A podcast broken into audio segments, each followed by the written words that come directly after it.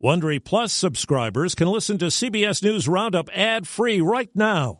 Join Wondery Plus in the Wondery app or on Apple Podcasts. This spring, if you'd rather spend time enjoying your lawn instead of trying to keep it alive, there's good news. TruGreen is the easiest and most affordable way to get a beautiful lawn. All you have to do is water and mow, and they'll do the rest. Weed control, fertilization, aeration, and even some things you might not even think of. They'll do all of it, while you can do literally anything else. With TruGreen, you could have your lawn looking as good as a putting green. That's not hyperbole. TruGreen is the official lawn care treatment provider of the PGA Tour. TruGreen offers a satisfaction guarantee, and they have a verified best price promise, which guarantees you the lowest price with no compromise on quality. You do you. Let TruGreen do your lawn care. Visit TruGreen.com to get the best lawn at the best price with the best people guaranteed.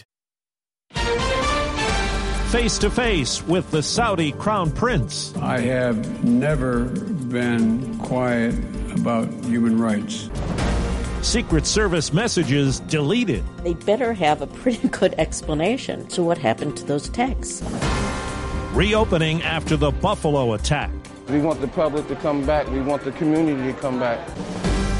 Good morning. I'm Steve Kathan. With the CBS World News Roundup, President Biden meets today with a man he's denounced publicly, Saudi Arabia's Crown Prince Mohammed bin Salman, the man who allegedly ordered the killing of a journalist. And it's a meeting designed to get the kingdom to produce more oil and drive down gas prices. CBS's Steve Dorsey begins our coverage from Jeddah, Saudi Arabia. The White House says President Biden will focus on integrating Israel into the region, maintaining a ceasefire in Yemen, and countering Iran with Gulf allies. CBS News national security consultant Jeff McCausland. And one of the things that may come out of the meetings will be a much more clear U.S. defense alignment with those countries. Meetings are also expected to include energy talks, but the trip comes after then-candidate Joe Biden said in 2019 at an NBC News debate that he'd punish Saudi Arabia for the killing of Washington Post writer Jamal Khashoggi. Make them, in fact, the pariah that they are. The president comes here after a visit to Israel and the West Bank. CBS's Ed O'Keefe has more on that. The president began Friday by meeting with Palestinian Authority President Mahmoud Abbas. Two states for two peoples, both of whom have deep and ancient roots in this land. In East Jerusalem, he announced $100 million in U.S. aid for Palestinian hospitals. Palestinians and Israelis deserve equal measure of freedom, security, prosperity, and dignity. Mustafa Barghouti, a longtime Palestinian political leader, says he regrets Mr. Biden didn't do more during this trip to help Israel and the Palestinians implement the so-called two-state solution. Giving the money to the hospitals is good, but it doesn't solve the whole problem, and the whole problem is really these restrictions by occupation. The latest twist in the Capitol attack investigation has the Secret Service on the defensive over allegations it deleted text messages from just before and during the insurrection after investigators requested them. Here's CBS's Nicole Killian. The Secret Service denies it maliciously deleted text messages after an agency watchdog requested them and says it is fully cooperating. This follows a letter obtained by CBS News from the Department of Homeland Security Inspector General to a pair of congressional committees. It states that many U.S. Secret Service text messages from January 5th and 6th, 2021 were erased. The Secret Service says before an investigation was launched, it reset its phones as part of a system migration that resulted in some data being lost. Now to Buffalo, where the Tops supermarket that was the scene of a mass shooting 2 months ago reopened this morning. At a vigil there yesterday, employee Jerome Bridges said the pain persists. I still hurt inside every day. I cry every other day. I'm just proud this store is going to be open and I could do my job the way it's supposed to be done. 10 black people were killed there by a white gunman. The 18-year-old who was charged was indicted yesterday on federal hate crimes charges. Ukraine's defense minister calls Russia's missile attack that hit near a residential building in Vinnytsia an act of terror. CBS's Holly Williams. The explosions came out of the bright blue sky. Ukraine claims it was a deliberate assault on civilians. An office building pummeled, destroying a medical center and damaging a nearby residential area. We interviewed Ukraine's defense minister just hours afterwards. We had the war with the state of terrorists. To be clear, you're calling the Russian military terrorists? Yes, absolutely. I'm sure they're using the weapon against civilian people, the hospitals. Russia claims it was targeting a building used by the Ukrainian military. Ludmilla Polovic brought flowers from her own garden this morning for the victims. She told us Russia has crossed a red line. Correspondent Charlie Daggett is following the latest court action in Russia for American basketball star Brittany Griner. Today, her lawyers gave evidence she has permission to use medical cannabis in the United States for chronic pain. She faces a 10-year sentence if found guilty. The next hearing is scheduled for July 26th. This episode is brought in part to you by Audible, your go-to destination for thrilling audio entertainment. Whether you're looking for a hair-raising experience to enjoy while you're on the move or eager to dive into sinister and shocking tales, Audible has an exclusive collection of thrillers from best-selling authors that will keep you on the edge of your seat. Like James Patterson's first audio-only thriller, The Coldest Case. Experience stories like never before, where every chilling detail is brought to life by captivating sound design. Plus, as an Audible member, choose one title a month to make yours forever. And now, new members can try Audible free for 30 days. Just visit audible.com/WonderyPod or text WonderyPod to 500-500. That's audible.com/WonderyPod or text WonderyPod to 500-500.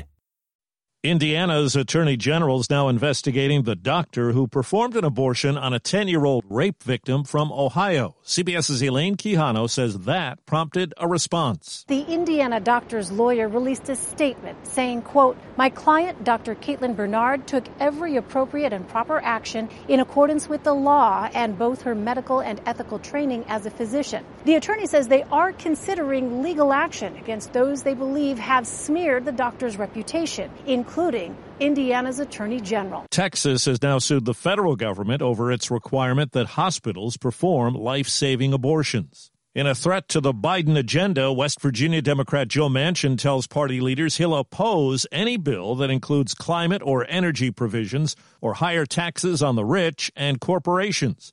He says he'll only support a new measure that curbs drug prices and expands subsidies for health care coverage. CBS's Robert Costa says there are more rumblings about former President Trump's political future and a potential 2024 presidential run. Talking to his advisors and his friends, he's itching to get back in. He's bored in Florida playing golf. He's been long leaning into a summer announcement, but now looking more like a fall announcement, possibly September. New York City police are investigating whether Ivana Trump fell down a flight of stairs before her death at her townhouse. Donald Trump's first wife was 73 years old. A few years ago, she told CBS's Jim Axelrod the two had remained friendly and stayed in contact after their divorce. What will he ask you your advice about? He asked me about, should I tweet, should I not tweet? He asked you, should he tweet? Yeah. And what have you told him? I said, I think you should tweet. The former president called her a, quote, wonderful, beautiful, and amazing woman. The new COVID resurgence, sparked by subvariants of Omicron, is pushing California's Los Angeles County to consider a new public indoor mask mandate later on this month.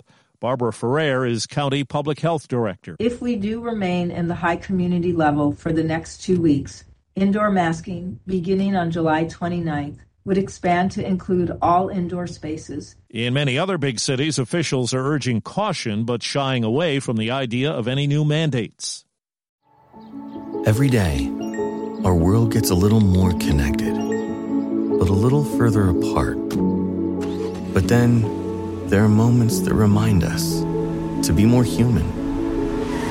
Thank you for calling Amica Insurance. Hey, I was just in an accident. Don't worry, we'll get you taken care of. At Amica, we understand that looking out for each other isn't new or groundbreaking. It's human. Amica, empathy is our best policy. The FAA has a warning for drone operators in the vicinity of a major airport. Some people like to fly drones at Northside beaches in Chicago, but the FAA says it has received an increasing number of drone sighting reports from commercial airline pilots as they make their approach to land at O'Hare International Airport. It poses a safety hazard even if they're hundreds of feet away from the aircraft. So feds are warning people to keep drones under 400 feet at beaches on the city's north side. Jennifer Kuiper, CBS News, Chicago.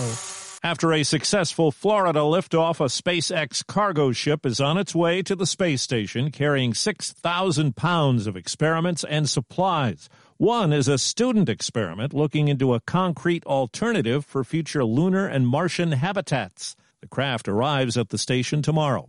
And that's the CBS World News Roundup for Friday, the broadcast produced by Paul Ferry. I'm Steve Kathan, CBS News. If you like CBS News Roundup, you can listen early and ad-free right now by joining Wondery Plus in the Wondery app or on Apple Podcasts. Prime members can listen ad-free on Amazon Music. Before you go, tell us about yourself by filling out a short survey at Wondery.com/survey. Are you ready for an all-new season of Survivor? You better be, because Survivor 46 is here, and it's 90 minutes of twists and turns you don't want to miss. Better yet, after each episode, there's a brand new episode of On Fire, the only official Survivor podcast. Each week, we go behind the scenes of the episode's biggest moments, taking you into the how and the why things happened. And this season, we're very lucky to be joined by an expert, the winner of Survivor 45, Dee Valladares. What is up? I'm thrilled to be joining this team and to be giving you my take on how and the why players made the moves they did, what it takes to outwit, outplay, and outlast, and to ask Jeff some questions, because even after 26 days out there, there is still a lot for me to uncover. Bring it, D. Listen to On Fire, the official Survivor podcast, wherever you get your podcast.